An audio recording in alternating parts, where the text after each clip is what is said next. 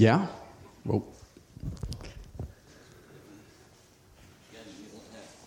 Ah, super. Ja, jeg hedder øh, Martin. Jeg er 34 år. Jeg er gift med Lene, der sidder dernede på værste række. Øh, vi har en enkelt søn, Norm, og så arbejder jeg til daglig på øh, KFS' ledertræningscenter ja, omkring Vejle i Ødsted. Og jeg har fået lov til at holde tre bibeltimer ud fra salmernes bog. Og øh, som sagt, så øh, har vi lige rykket lidt rundt på timerne, øh, fordi da jeg kom til at arbejde med det, så synes jeg, at det passede lidt bedre sådan. Så i dag øh, er temaet, øh, som der står her, et liv i bøn og lovprisning til Gud, og det bliver sådan en grundlæggende introduktion til salmernes bog, øh, og en opmundring til simpelthen at brug den og lev i den, øh, hvis ikke øh, du I allerede gør det. Øhm, og så vil vi tage fat på nogle øh, konkrete salmer øh, de næste øh, par timer. Øh, I morgen vil vi se lidt på øh, det, vi kalder bodsalmer, øh, et liv i bekendelse. Og så øh, på mandag vil vi tage fat på klagesalmer, som også fylder en hel del i salmernes bog. Så i dag bliver en del introduktion, og så kommer vi lidt mere ned i, øh, i salme, salmerne øh, de næste to dage. Ja. Men lad mig lige øh, starte med at bede endnu en gang.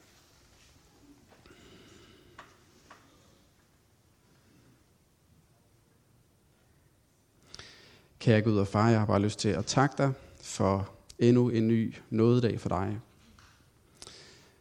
Far, jeg takker dig, fordi at du øh, har elsket os med en evig kærlighed, som du har vist os i din elskede søn Jesus. Tak fordi, at vi får lov til at tro på ham og tro på dig og øh, være frikendte i Jesus, fuldstændig renset for alt synd og øh, iklædt hans retfærdighed. Jeg beder dig om, at du vil lade den virkelighed fylde vores hjerter, vores sind, vores tanker. Og så beder jeg dig også om, at du nu, Helligånd, vil komme til os, at du vil vejlede os i din sandhed, at vi må få lov til at øh, forstå mere af salmernes bog og få endnu større glæde ved den, og at du vil hjælpe os til at blive lidt ind i den på en måde, så vi øh, lever i den og får hjælp, øh, eller får dele den trøst og den hjælp, som, øh, som du rækker os igennem det. Øh, det, må du, det må du virke, og det beder vi dig om, at du vil gøre i dit eget navn. Ja. Jeg arbejder som sagt til daglig på LTC, øh, KFS' ledertræningscenter. Og øh, indimellem så har jeg fået det spørgsmål, øh, hvis jeg skulle vælge en bog i det gamle testamente, og kun en bog, øh, som jeg øh, skulle vælge ud af gamle testamente, hvorfor en bog skulle det så være? Øhm, og øh, der er jeg ret hurtig til at svare. Det skal simpelthen være salmernes bog. Øhm, nu kan man sige, nu er vi så heldige, at vi øh, ikke bliver nødt til at bare forholde os til én bog. Øh, vi har hele Bibelen, som er Guds ord, øh, og tak Gud for det. Øhm, men der er en grund til, at, øhm, at jeg vil vælge salmernes bog, og det er, fordi jeg synes, det er en, en helt fantastisk bog, som er til ufattelig stor hjælp i min, min vandring med Jesus. Og øhm, jeg tror også, vi kan sige, at igennem kirkens historie, så er der nok ikke nogen bog, der har været så vigtig for Guds folk, som netop salmernes bog. Øh, en af de måder, man kan se det på, det er, at når Bibelen nogle gange er blevet oversat, så har man valgt at oversætte det nye testamente, og så synes man, det er lidt et stort arbejde at oversætte hele gamle testamente, og så vælger man så bare lige at oversætte salmerne sammen med det nye testamente. Øh, man vælger ikke Ruts bog eller Jeremias' bog, man vælger simpelthen salmernes bog. Det er der en, en lang tradition for. Øh, og det siger noget om den særstatus, som salmernes bog faktisk også har i det gamle testamente. Øhm, det er en enormt vigtig bog. Og jeg tror, det hænger noget sammen med, at det jo er øh, Guds folks bønnebog og lovprisningsbog. Øh, den, øh, den sætter ord på det her hjerteliv med Gud. Øh, ikke bare sådan de ydre rammer og den store historie, men vi kommer derind, øh, hvor det virkelig bliver intimt øh, i livet med Gud. Øh, og jeg tror, det er noget af grunden til, at den, øh, den er så værdsat, som den er, øh, med god grund. Og man kan sige noget af det, som øh, jeg synes gør salmernes bog så unik, det er, at den jo på, øh, på en og samme tid både er Guds åbenbaring til os, øh, hvor Gud ved sin ånd taler til os øh, og forkynder os øh, ja, sin sandhed og leder os til Jesus igennem det, som vi møder der. Øh, og samtidig så er det Guds folks ærlige respons til Gud. Øh, på en måde, som vi ikke helt har på samme måde øh, i de fleste andre skrifter. Øh, når Paulus skriver breve og vejleder menigheder, øh, så er det ikke, hvad kan man sige, Paulus' øh, kamp, der sådan er i fokus. Indimellem får vi et, øh, et lille indblik i det, men det er ikke det, der sådan er det primære. Men det er det, når vi kommer til salmernes bog, så er det hjertelivet, som vi lige pludselig bliver lukket ind i. Øh, og det er noget af det, der gør, synes jeg, salmernes bog så, så unik. Øhm, ja, bønder afspejler, hvad der bor i vores hjerte, og salmernes bog er bønder, og derfor så bliver vi her lukket ind i, øhm, hvad kan man sige, Guds folks liv med Gud igennem tusind år cirka. Fra øh, den tidligste salme, vi har, salme 90, skrevet af Moses, cirka år 1400 før Kristus, øh, og så ind til øh, cirka år 400. Vi ved det ikke helt præcist, men man regner med, at salme 126 måske er den sidste salme, vi har, som er efter eksilet der engang i 4500 før Kristus. Så cirka 1000 år øh, har vi altså indblik i Guds folks liv med Gud. Øhm. Og øhm, jeg tror, man med rette kan kalde salmernes bog for en hjertebog, øh, eller hjertebogen.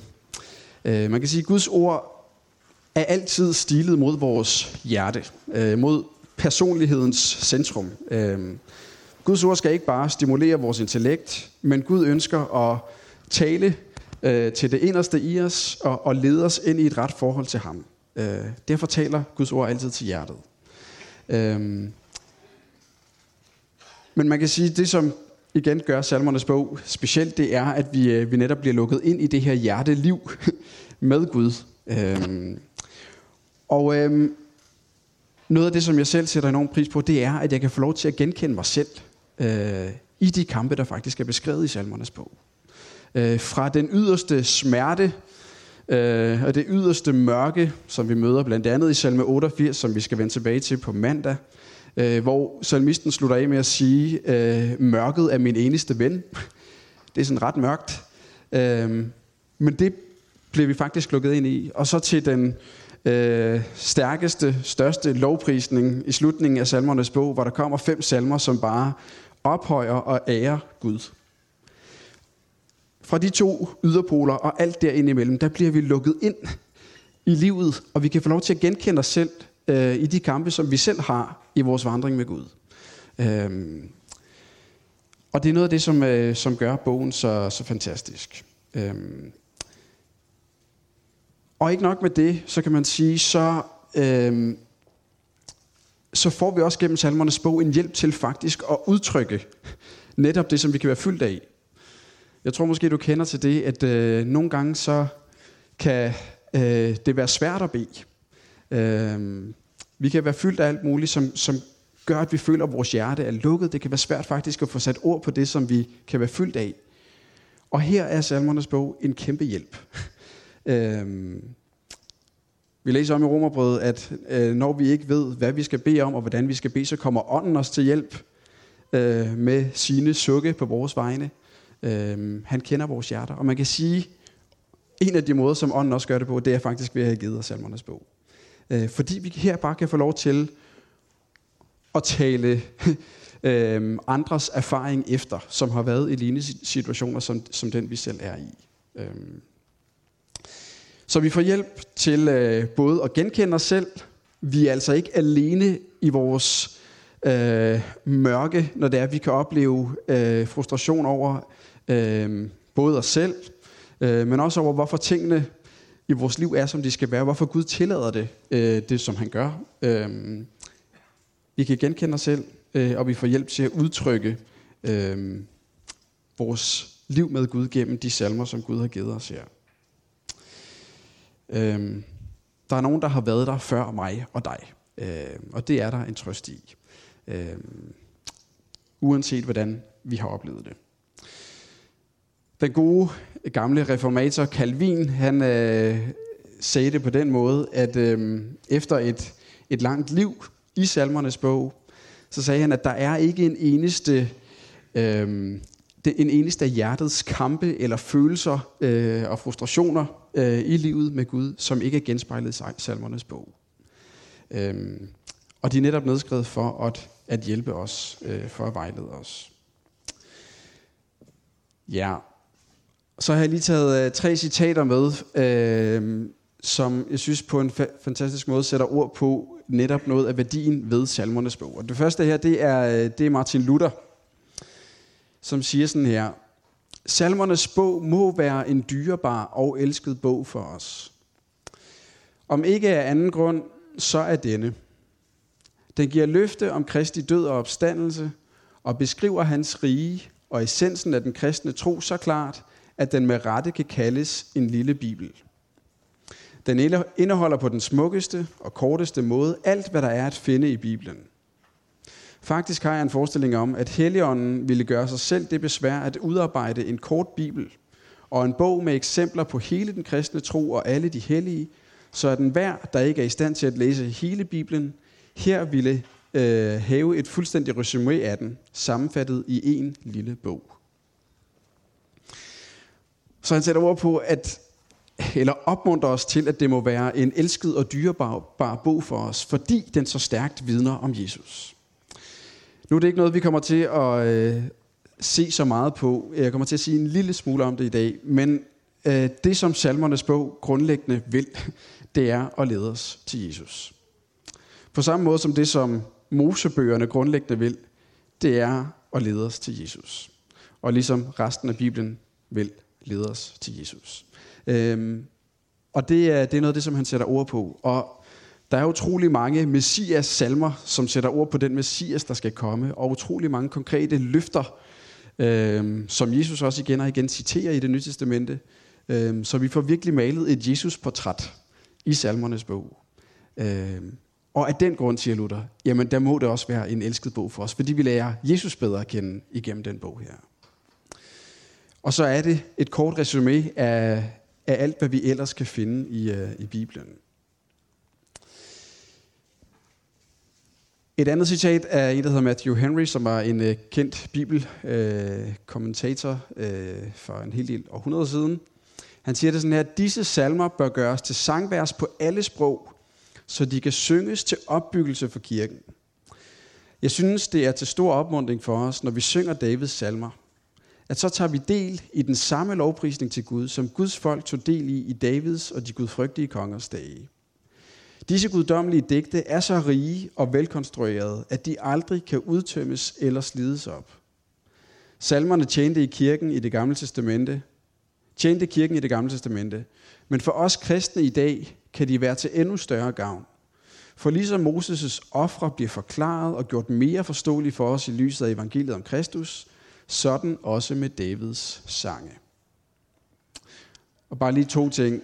Øh, det, som han opmuntrer til, det er simpelthen, at øh, vi får sat alle salmerne på sangvers, så vi kan synge dem. Øh, jeg skal vende lidt tilbage til det i slutningen af i dag, hvor jeg vil prøve at sætte lidt kort ord på nogle praktiske måder, vi kan bruge salmernes bog. Og en af de måder, det er netop at, at gøre salmerne til sang. Sang kan noget fantastisk i forhold til, at de kan hjælpe os med faktisk at huske ting.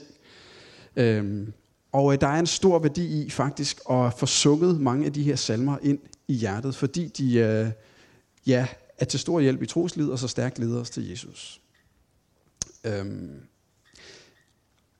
og han sætter netop over på det her med, at jamen ligesom offrene i det gamle testamente, jamen det er jo ikke sådan, at nu er Jesus kommet, og så, øh, så lader vi bare det ligge, fordi nu, nu har vi ligesom opfyldelsen.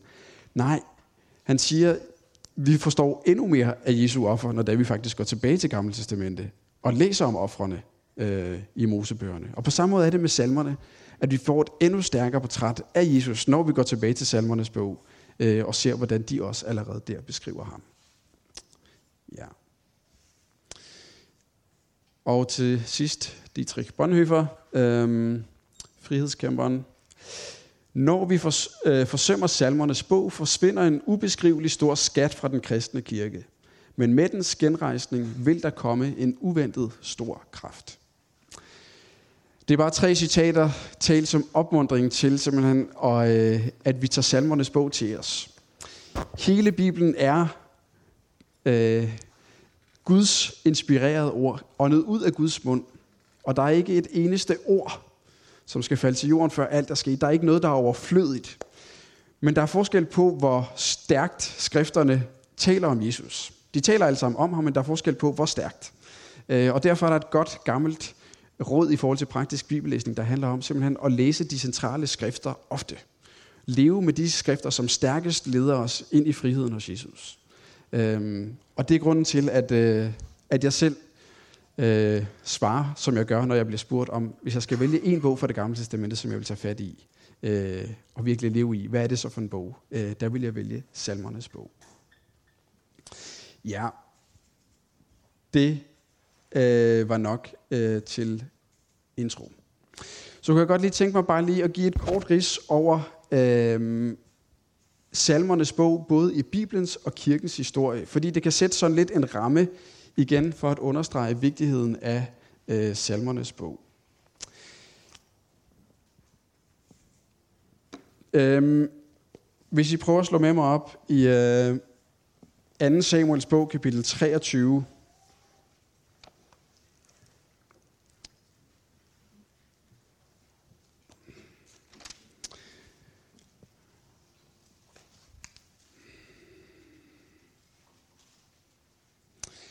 side 299 i standardudgaven.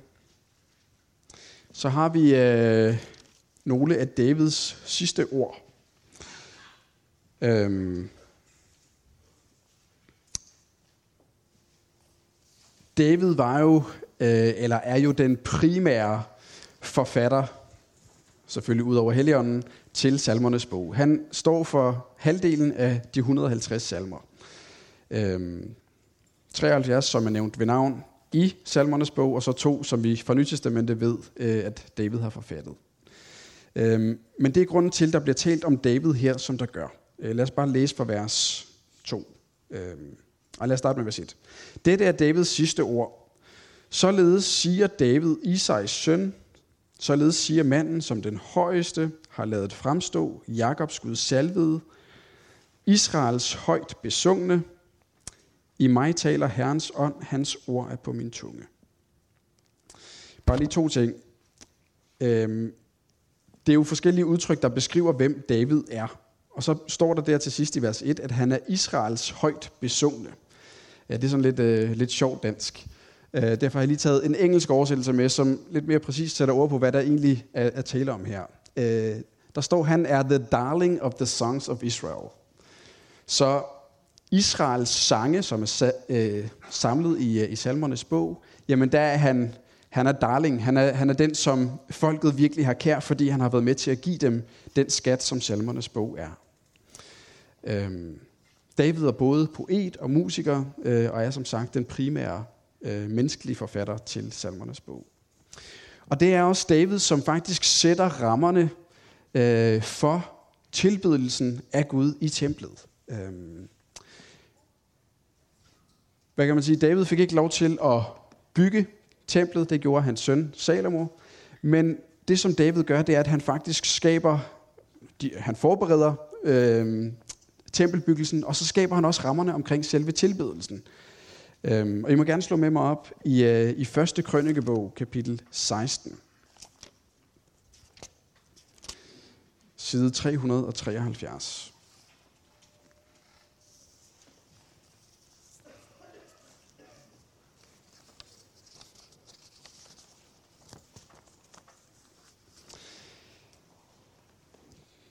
Det er øh, talt i forbindelse med, at arken, øh, pagtens ark, som altså var i øh, tabernaklet, øh, det her bærbare telt, som de havde med sig under ørkenvandringen, og senere blev til templet, øh, da de blev fastboende i Jerusalem. Øh, I forbindelse med, at pagtens ark bliver flyttet til Jerusalem, efter David han har erobret Jerusalem, så er det, han faktisk, hvad kan man sige, institutionaliserer det her med tilbedelsen af Gud i templet. Øhm, og heriblandt brugen af salmerne. Øh, Vi læser fra kapitel 16, vers 4 øh, i første krønikebog. Foran Herrens ark satte han, altså David, nogle af levitterne til at gøre tjeneste og til at love og takke og prise Herren Israels Gud. Asaf var overhovedet. Og så springer vi lige over til vers 7. Den dag ved den lejlighed satte David for første gang Asaf og hans brødre til at takke Herren. Så David indsætter altså nogle folk her, som ligesom får hovedansvaret for, at der skal være øh, lovprisning af Gud i templet. Øhm, og I kan prøve at se, der kommer så en, øh, en lovprisning af Gud, som vi også genfinder i, øh, i salmernes bog. Øh, fodnoten kan I se, at det er at den her lovprisning, der kommer, øh, kan vi også læse i salme 105 og salme 96. Og efter vi så har haft lovprisning, så står der nede for vers slutning af 36.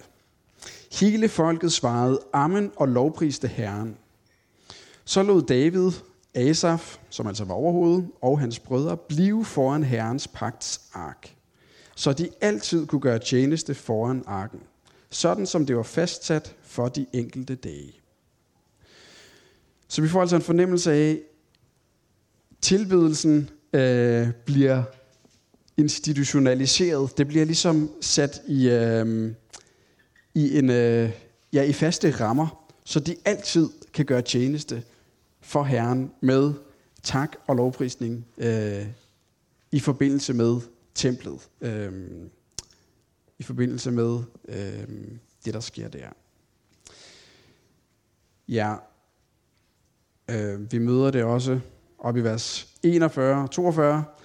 Øhm, Sammen med dem står der, og det er altså præsterne, som skulle tjene ved templet, skulle Haman, Jedutun og de øvrige udvalgte, udover Asaf, øh, som var udpeget, de skulle takke Herren med ordene, hans trofasthed varer til evig tid. Øhm, så står der noget om, hvordan at de øh, skulle lovprise Gud med Guds sange.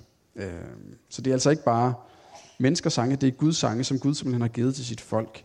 Øhm, ja. Så David sætter det altså i system, fordi det er vigtigt, at Guds folk lever i den her tilbedelse af Herren.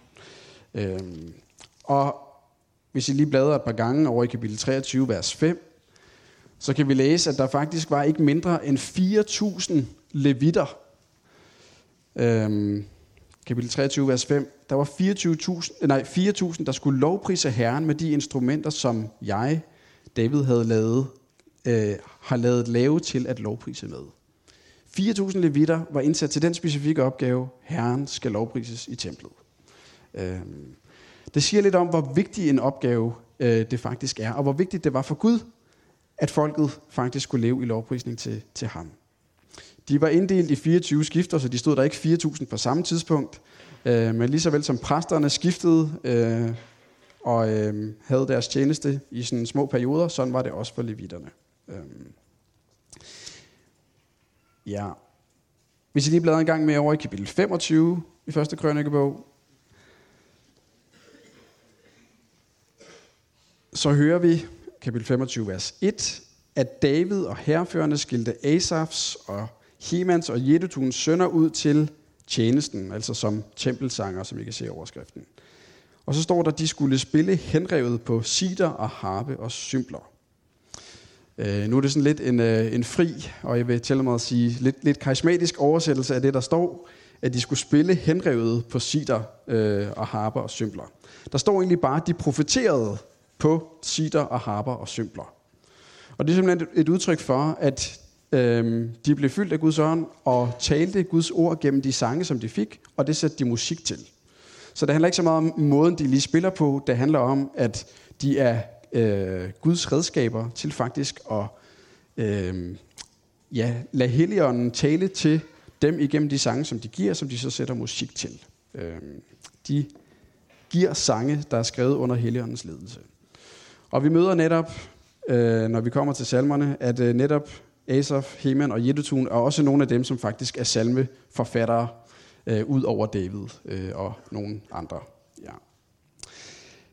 Det, som vi også lige skal lægge mærke til, og nu, øh,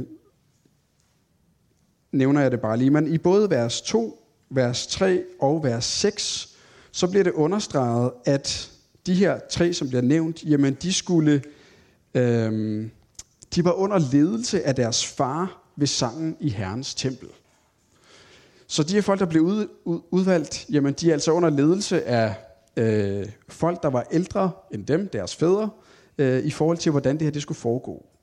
Og nede i vers 7 kan vi læse, at tallet på dem, til lige med deres brødre, som var oplært i sang for Herren, var 288. Alle sammen kyndige mænd.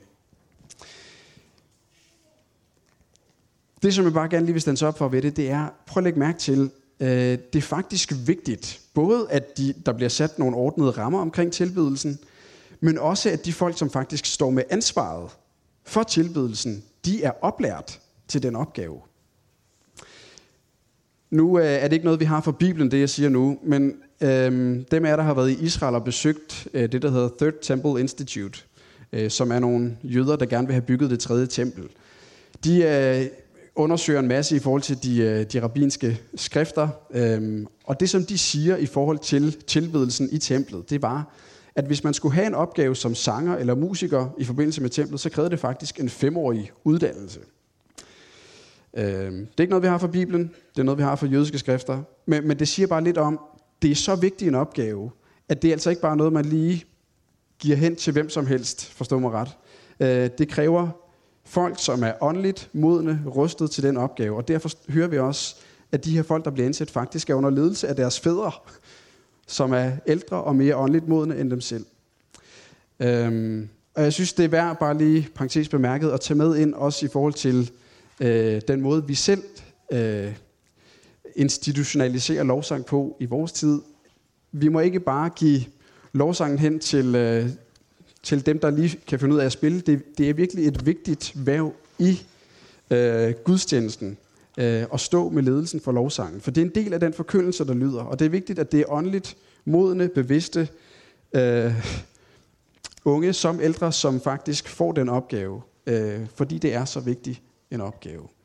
Øhm, og der tror jeg, at vi har brug for lige at overveje vores egen praksis i lyset af den praksis, der faktisk var øh, i Gamle Testamentet.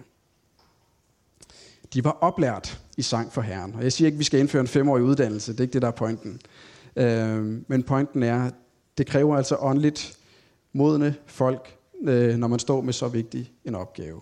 Lige så vel som øh, det gør i andre vigtige opgaver. Men der kommer altså en ordnet ramme omkring tilbedelsen, og, øh, og det, som vi faktisk også ved fra samtidige kilder, det er, at der på Jesu tid øh, blev regelmæssigt sunget salmer i templet. Øh, og det skete i forlængelse af det daglige offer, som blev bragt op i templet. Og nu har jeg lige øh, lavet en, et udråbstegn der, fordi jeg synes, det er en væsentlig pointe. Hvis I lød mærke til det i de tekster, vi har læst, så stod der hele tiden, at det var en tilbedelse, som skete foran alderet, eller foran pagtens ark. Øh, så pagtens ark, som var det sted, hvor soningen skete, det sted, hvor tilgivelsen skulle skaffes, jamen det er altså uløseligt knyttet til den tilbedelse, som faktisk springer derud af. Og det er også det, vi møder. Man kunne have valgt at sige, jamen lovsangen, den starter vi med, øh, og så kommer offrene senere. Men det er ikke det, man gør. Man siger, vi har offeret. De her ofre, der bliver bragt som en påmindelse til folket om, at uden en stedfortræder, så kan de ikke leve for den hellige Gud. Øh, der er en anden, der må gå i deres sted, der må tage deres synd, bære deres skyld, tage deres straf. Øh, i forlængelse af, at de har været sammen om det, og takker Gud og lovpriser ham for, at han har skaffet en stedfortræder, som vi ved er Jesus. Øh, ud af det springer lovsangen. Øh, I forlængelse af det synger de salmer i templet. Og der var altså en fast ordnet liturgi i forhold til, hvilke salmer man faktisk sang de forskellige dage. Øh, det er ikke lige det, der er så vigtigt her. For mig synes jeg bare, der er en væsentlig pointe i det der med, tilbedelsen af Gud er uløseligt forbundet med det faktisk at øh, takke Gud for det offer, som han har bragt. Øh, jeg vender tilbage til det i morgen, men øh, hvis ikke vi øh, tager imod det offer og lever i et opgjort forhold til Jesus, under det blod, som renser os for al synd, jamen så uanset hvor meget vi synger, uanset hvor meget vi spiller, det er ikke lovprisning for Herren, det er noget, han vemmes ved. Han vil lede os ind i et ret forhold til ham på baggrund af det offer, og først i det lys, så kan vi få lov til at lovprise og ære og takke og tilbede Gud, øh, som han opmuntrer os til i salmernes bog. Der er en sang, som vi kan læse i Johannes Umbaring 14, som, som vi ikke kan lære bare sådan ved at synge, men som Gud må lægge i vores hjerter. Øh, og det er sangen til Gud og lammet, som har købt os, ja, øh, lammet, som har købt os til Gud med sit blod. Øh, den lovsang, som udspringer af, at vi faktisk har set, at jeg er endegyldigt fortabt, evigt endegyldigt fortabt uden Jesus. Og uden ham, der er der intet håb for mig. Men i ham, jamen der siger jeg, at jeg har, jeg har et håb om et evigt liv. Han har renset mig for al min synd. Jeg får lov til at være fuldstændig retfærdig, frikendt i ham. Og i det lys, jamen der springer lovsangen ud i mit hjerte til, til Gud. Øhm, det er en sang, som Gud må lægge i vores hjerter, øh, som han må skabe gennem møde med Jesus i evangeliet. Øhm, ja. Og så bare lige to underordnede point, pointer, også fra øh, de jødiske kilder her i forhold til, hvad der, hvordan øh, tempeltilbedelsen foregik. Så understreger de, at stemmen var det primære instrument. øh, det synes jeg bare er lidt interessant, det her med, at det er, øh, det er hjertets respons, som er udtrykt gennem vores, øh, vores stemme, som er, øh, jeg bliver omtalt som det primære instrument, og musikken, siger de, skal understøtte sangen som det primære. Øh, ja, jeg synes, det, det er værd lige at tage med, også i forhold til, øh, til lovsangspraksis i dag. Øh, lovsang må altid tjene til, at vi bliver ledt ind i et møde med Gud, øh, ind i en lovprisning af ham, og det skal altså være i nogle rammer, hvor det er sangen til Gud, som er det primære, og ikke øh, det musiske setup. Øh, der var faktisk forordning om, at der kun måtte være én pauker, fordi pauken var et ret øh, larmende instrument. Øh, så det der med på en eller anden måde, sætte nogle rammer omkring tilbedelsen, hvor det ikke bliver musikken, der bliver det primære, det skal have en understøttende rolle for den lovsang, lovsang som udspringer af hjertet til Herren. Ja. Det her med lovsangen i templet, det blev videreført i synagogerne, da det er, at øh, templet bliver ødelagt. Øh, og der overfører man ligesom den praksis også ind i synagogerne. Øh, både i dagligdagen, hvor man øh, synger og bruger salmernes bog, men også særligt til festerne, på samme måde som det også foregår i dag øh, i jødiske synagoger. Og det er jo den praksis, som faktisk også bliver videreført i de kristne menigheder. Øh, hvis I prøver at gå med mig om i Kolossenserbrevet kapitel, kapitel 3, vers 16. Øhm, vi har en parallel tekst i Efeserbrevet 5, 19, men vi tager den lige her fra Kolossenserbrevet. Øhm, der bliver vi formanet eller opmuntret til, at lad Kristi ord bo i rigt mål hos jer. Undervis og forman med al visdom hinanden med salmer og hymner og åndelige sange. Syng med tak i jeres hjerte til Gud. Så vi skal altså lade Kristi ord bo i rigt mål, både i vores personlige liv, i vores familier, i vores menigheder, fordi det er ordet, der leder os ind i et møde med Gud, som han er, og derfor skal det bo i rigt mål hos os. Og en af de måder, det skal ske på, det er, at vi skal undervise, formane hinanden øh, med salmer, hymner og åndelige sange. Øh, så de her sange, og der er nogen, der mener, at, at de øh, tre udtryk, der er brugt her, faktisk refererer til specifikke salmeoverskrifter i salmernes bog. Jeg ved ikke, om det er rigtigt, men øh, uanset, så er der en pointe i, at de her lovprisninger, salmer, sange, hymner øh, til Gud skal fylde, og vi bliver opmuntret til, at de får lov til at fylde i vores menigheder. Ja. I den tidlige kirke, i hvert fald ifølge øh, hvad jeg har læst, så, øh, så havde man indtil cirka det 4. århundrede, så var det sådan, at det kun var øh, bibelske salmer fra salmernes bog, eller nogle af de her hymner, vi har i Nytestamentet, som faktisk blev brugt i forbindelse med tilbedelsen i kirken. Øh, og det siger igen også lidt om den, den vigtige plads, som salmernes bog faktisk har. Sagt som en opmundring til, øh, at vi lader salmernes bog fylde mere i vores menigheder. Ja. Nu har jeg ikke lige holdt øje med tiden. Øhm. Okay.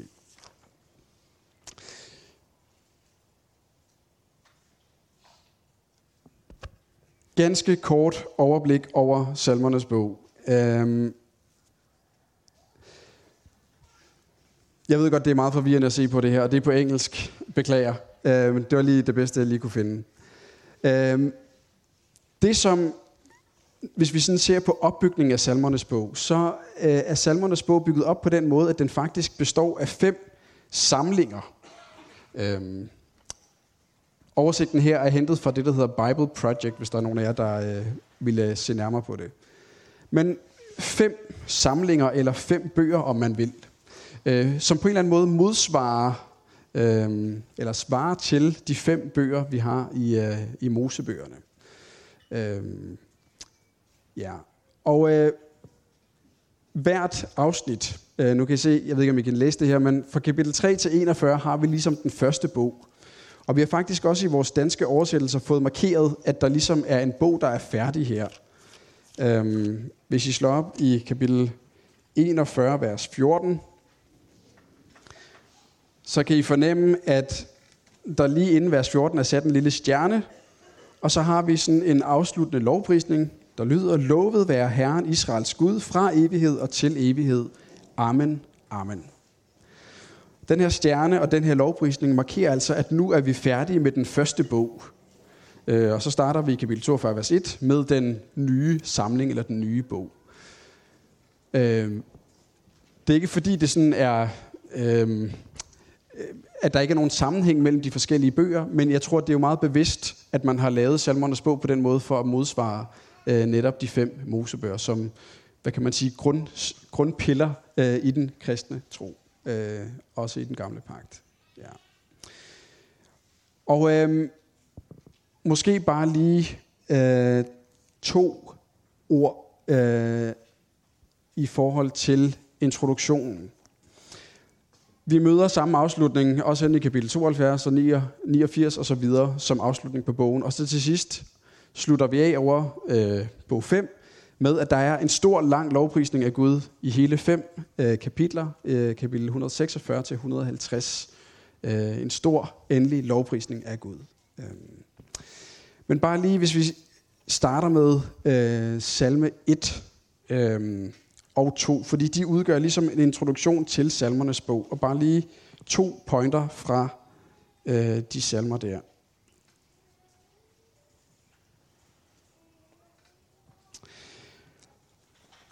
Ja, salme 1 starter, Lykkelig den, som ikke vandrer efter ugudeliges råd, som ikke går på sønderes vej, som ikke sidder blandt spottere, men har sin glæde ved Herrens lov og grunder på hans lov dag og nat.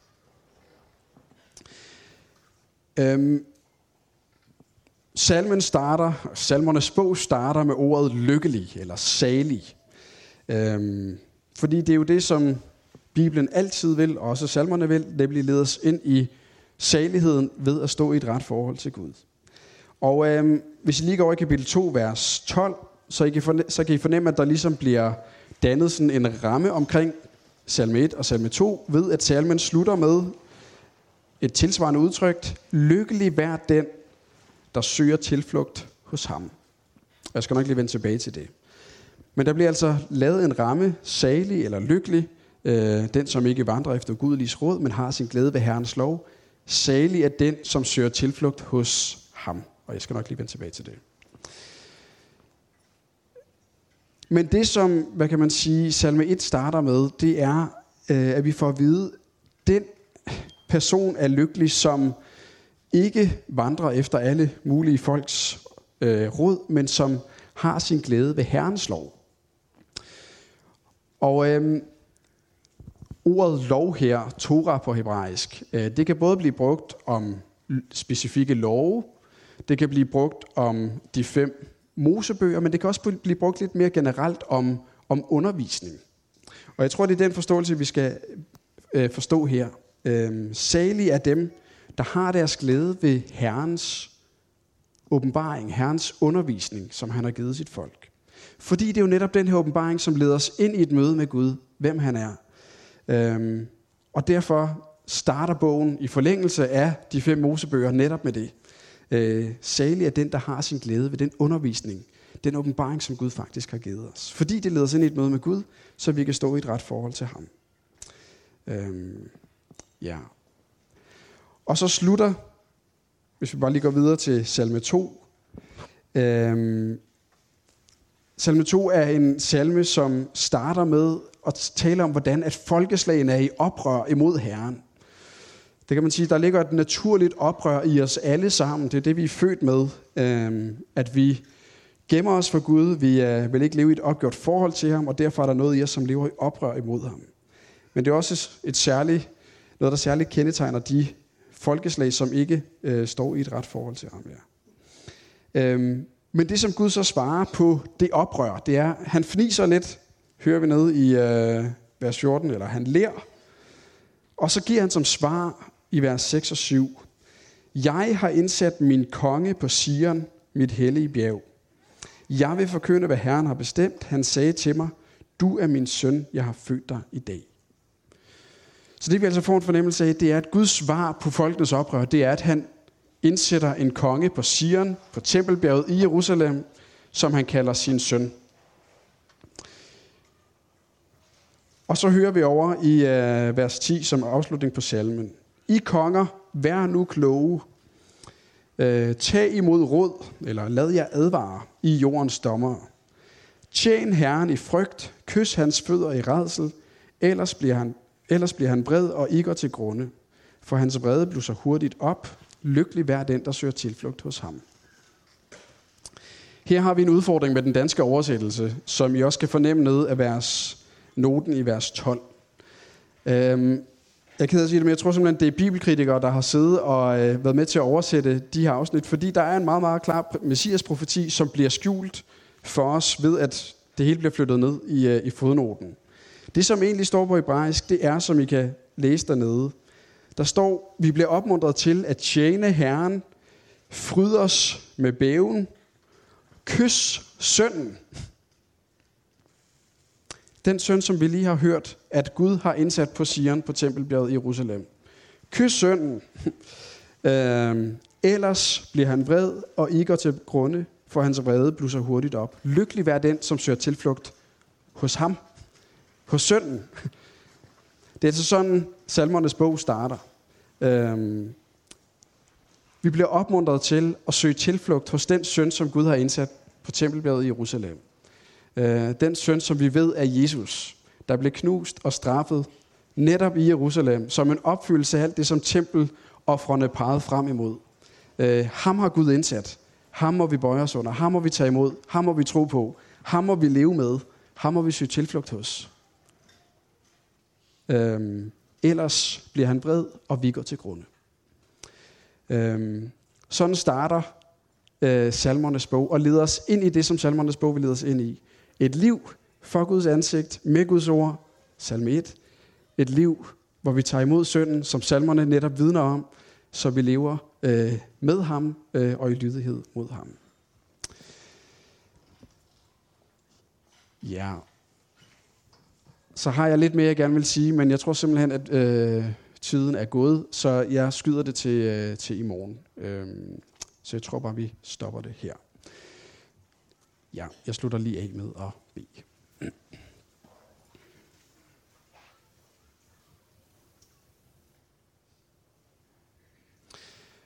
Og kære Gud og far, jeg har bare lyst til at takke dig og lovprise dig for, at du for evighed af har set, at vi var endegyldigt øh, fortabt uden Jesus. Og tak, at du har givet ham til os som din dyrebare gave. Øh, tak, Jesus, at du var villig til at gå i vores sted, og øh, at vi får lov til at eje et evigt liv i dig.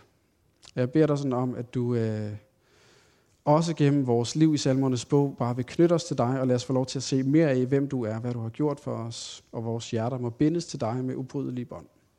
At vi aldrig nogensinde må forlade dig, men vi må øh, leve hos dig, i frihed hos dig, i glæde over dig, i lovprisning til dig. Vil du lede os ind i det i dit eget navn? Amen. Så tror jeg, vi skal synge en sang.